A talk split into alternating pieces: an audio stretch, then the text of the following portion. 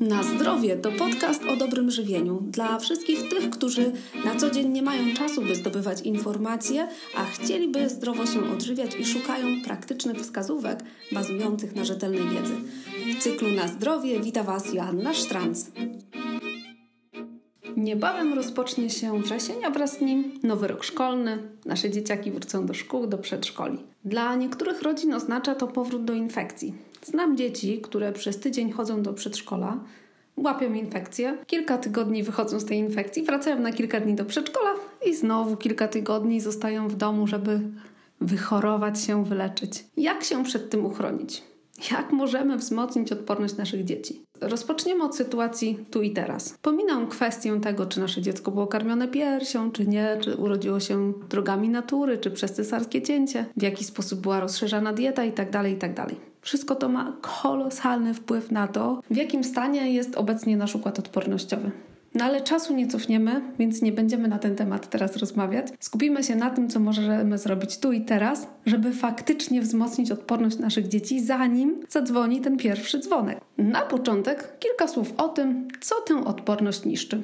Niestety, faktem jest, że często nie przywiązujemy wagi do tego, co jemy, a my jako rodzice nie przywiązujemy wagi do tego, czym karmimy nasze dzieci. Jadłospis naszych rodzin bywa chaotyczny, dość monotematyczny i pełen jest śmieciowego jedzenia. Śmieciowe jedzenie to takie, w którym nie uraczymy zbyt wielu substancji odżywczych, a to przecież one są paliwem dla naszego organizmu, ale to też jest fundament do dobrego funkcjonowania układu odpornościowego. A co mamy w zamian za to w śmieciowym jedzeniu? Jak na śmieciowe jedzenie przystało, pełne jest dodatków, takich jak barwniki, konserwanty, emulgatory, aromaty, spulchniacze, cukier, słodziki. Czy to są substancje odżywcze? Otóż nie. To nie są żadne substancje odżywcze. To są owe śmieci. I nasz organizm, zamiast zwalczać wirusy, bakterie czy jakiekolwiek inne patogeny, to musi walczyć z tymi właśnie śmieciami, które sami pakujemy sobie do ust i niestety którymi karmimy nasze dzieci. Więc dopóki śmieciowe jedzenie będzie gościło na talerzach naszych dzieci, to nie mamy szans na poprawę odporności. I tu nie mamy co się łudzić. Dania takie niskowartościowe, wysoko przetworzone, wykonane z białej mąki, z białego cukru, z białego ryżu, one niestety nie odżywiają, a dodatkowo zawierają właśnie te wspomniane śmieci. Te rzeczy powinniśmy odstawić na bok i przejść na żywność pełnowartościową, odżywczą, jak najbardziej naturalną. Destrukcyjnie na odporność naszych dzieci działa również brak regularności w posiłkach. Niestety te posiłki powinny być o określonych porach, w określonych odstępach czasu. Często tak nie jest. Oprócz tego niedobór snu, brak odpoczynku albo zbyt duża, tudzież zbyt mała aktywność fizyczna naszych dzieci czy całych rodzin. Co zatem możemy zrobić, aby wzmocnić odporność dziecka tuż w przededniu rozpoczęcia roku szkolnego? Ta końcówka lata to nie tylko dobry czas na szykowanie wyprawki, na kupowanie zeszytów, strojów sportowych, ale to też świetny czas, żeby właśnie pomyśleć o kondycji zdrowotnej, o dobrej odporności, o dobrym samopoczuciu naszych dzieci. Tak, aby we wrześniu w mury szkoły czy przedszkola wkroczyły z uśmiechem, z radością i spędzały tam czas w zdrowiu, w pełni energii. Możemy, a nawet powinniśmy zadbać o to już teraz. Po pierwsze, jako rodzic zadbaj o odpowiednią dawkę snu i odpoczynku. Za dwa tygodnie Twoje dziecko będzie musiało codziennie wstawać raniutko. Pewnie towarzyszyć temu będą wyjścia w stresie, w pośpiechu z domu i nie licz, że skoro teraz wakacje, folgujemy sobie i przyzwalamy na to, że dzieciaki idą spać często około 22, że nagle ta Twoja pociecha we wrześniu, bo zmieniła się kartka w kalendarzu, to będzie się kłaść posłusznie do łóżka o 20. To tak nie działa. Już teraz, od dzisiaj, codziennie kładź Twoje dziecko o kilka minut, o 10 minut, 15 minut wcześniej spać. Musisz to zaplanować. To musi być proces. Czyli jeśli chodziło około 22, to dołóż wszelkich starań, żeby zjadło ciutkę wcześniej kolację, ciutkę wcześniej się umyło, założyło piżamkę, jakby te wszystkie rytuały wieczorne, żeby odbyły się nieco wcześniej. I tak z każdym dniem o te 10-15 minut wcześniej, tak, żeby wraz z rozpoczęciem września uzyskać czy osiągnąć tą taką zamierzaną godzinę, czy to będzie 19.30 czy 20. Pamiętaj przy tym, że Wyspane dziecko to dziecko, które ma zdecydowanie lepszą odporność na wirusy, na różne patogeny, ale też na stres. Już teraz zadbajcie też o odpoczynek. Wakacje to bardzo intensywny czas, dużo się dzieje, jesteśmy w ruchu, różne spotkania towarzyskie, więc najwyższy czas, żeby teraz trochę zwolnić tempo i zadbać o odpoczynek. Być może wizyta w Grocie Solnej będzie fajną formą odpoczynku dla całej rodziny, gdzie rodzice się zrelaksują, dziecko się pobawi, a panujący tam mikroklimat bardzo korzystnie wpłynie na kondycję układu oddechowego i nie tylko. Oprócz tego wieczorami możesz przygotowywać Twojemu dziecku kąpiele w ziołach. Szczegółowo kąpiele ziołowe opisuję w moim e-booku, który już niebawem będzie dostępny w e-booku pod tytułem Jak wyprowadziłam swoje dzieci z błędnego koła antybiotykoterapii. Jeśli chciałbyś, chciałabyś już teraz wiedzieć więcej na temat kąpieli ziołowych, to pisz na Facebooku, udzielam wszelkich informacji. Co jeszcze możemy zrobić, żeby nasze dzieci z dobrym zdrowiem rozpoczęły rok szkolny? Pewnie zauważyłeś, zauważyłaś, że wieczory i noce stają się już coraz chłodniejsze. Wraz z napływem tego chłodniejszego powietrza pojawia się potrzeba, żeby rozgrzewać nasz organizm od środka. Zadbaj o to, żeby twoje dziecko już nie jadało lodów, arbuzów, ogórasów, melonów, nie piło lemoniady czy zimnej wody, ale w zamian za to przyjmowało coraz więcej ciepłych napojów, czy to kompotów, czy jakichś fajnych herbat, czy może kawy zbożowej, czegoś, co będzie od środka je rozgrzewało. Wychładzające takie chłodne termicznie posiłki zamień na dania ciepłe.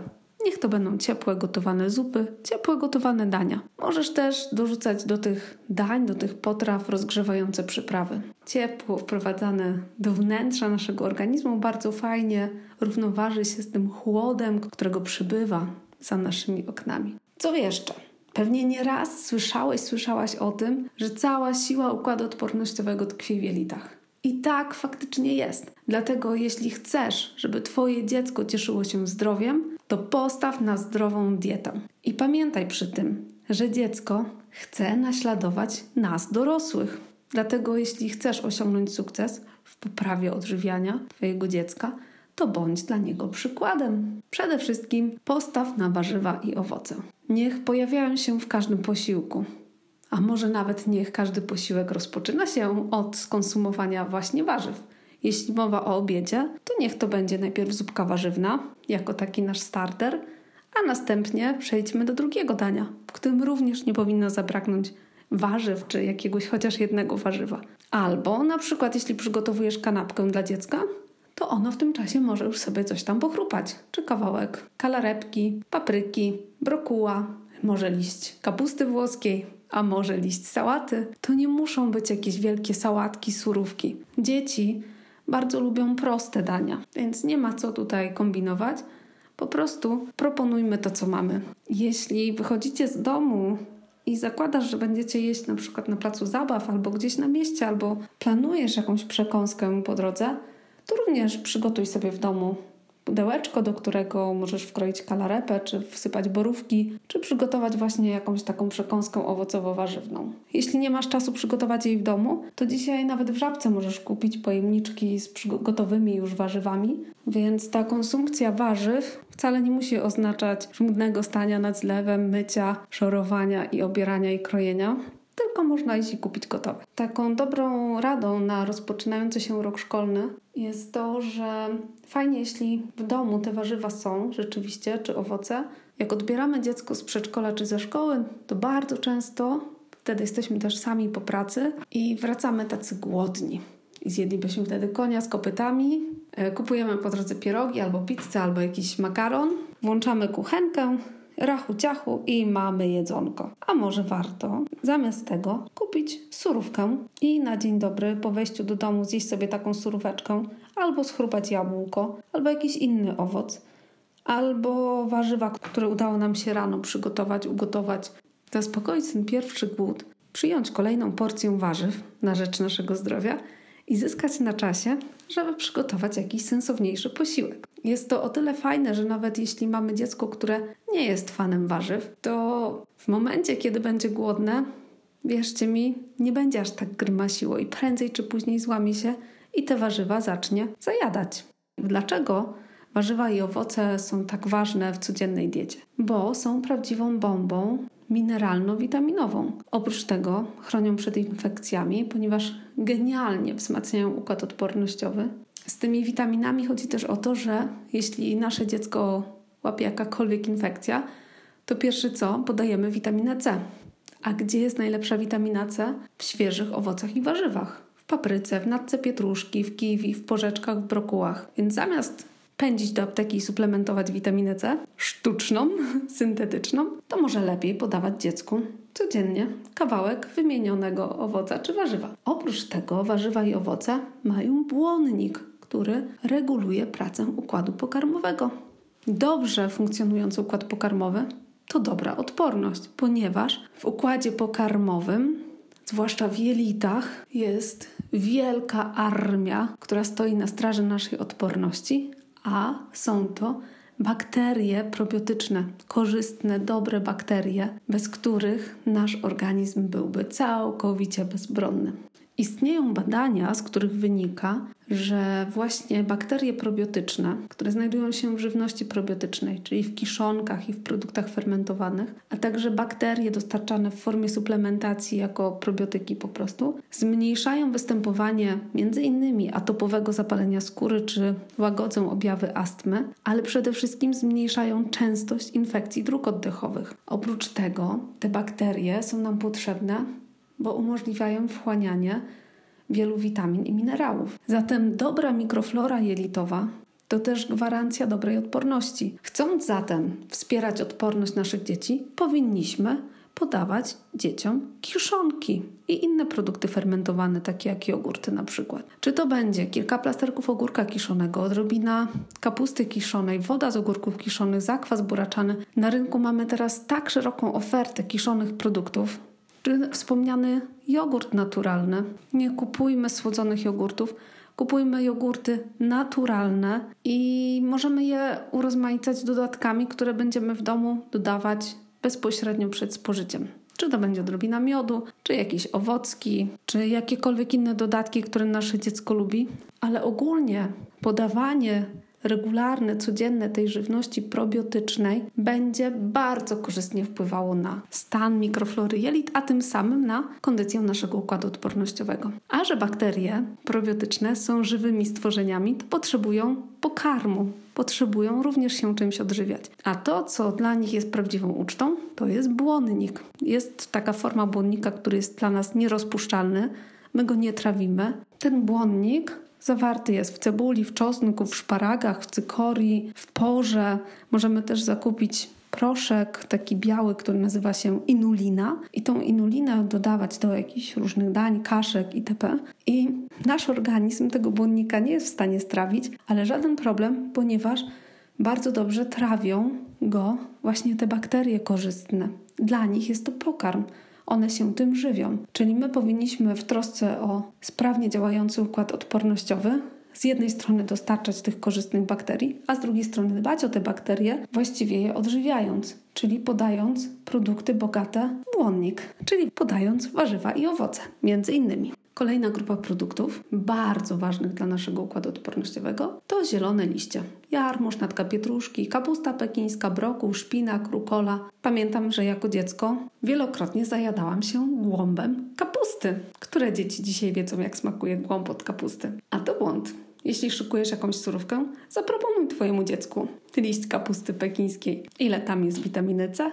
A poza tym takie zielone liście mają bardzo dużo składników mineralnych i odżywczych, więc to jest też taka bomba odżywczo-witaminowa dla naszych dzieci. Co jeszcze oprócz tego wszystkiego? Warto swoją taką domową spiżarnię zaopatrzyć w sok z rokitnika, z dzikiej róży, sok z aceroli czy z czarnego bzu. E, wybierajmy soki stuprocentowe. Można je kupić, nie wiem, nawet w takich sieciówkach typu Lidl czy Biedronka kryterium wyboru niech będzie zawsze stuprocentowość tego soku, żeby nie miał dodatków cukru czy jakichkolwiek innych dodatków. Te soki wymienione są bogate w witaminę C i wiadomo, one będą bardzo kwaśne i nasze dzieci nie będą w podskokach biegły, żeby napić się tego soku, ale wykorzystajmy je jako dodatek do ciepłych napojów podawanych dzieciom. Czyli jeśli przygotowujecie herbatkę, czy jakiś kompot, czy nawet ciepłą wodę, to dodawajmy odrobinę tego soku. Na przykład łyżkę soku z rokitnika na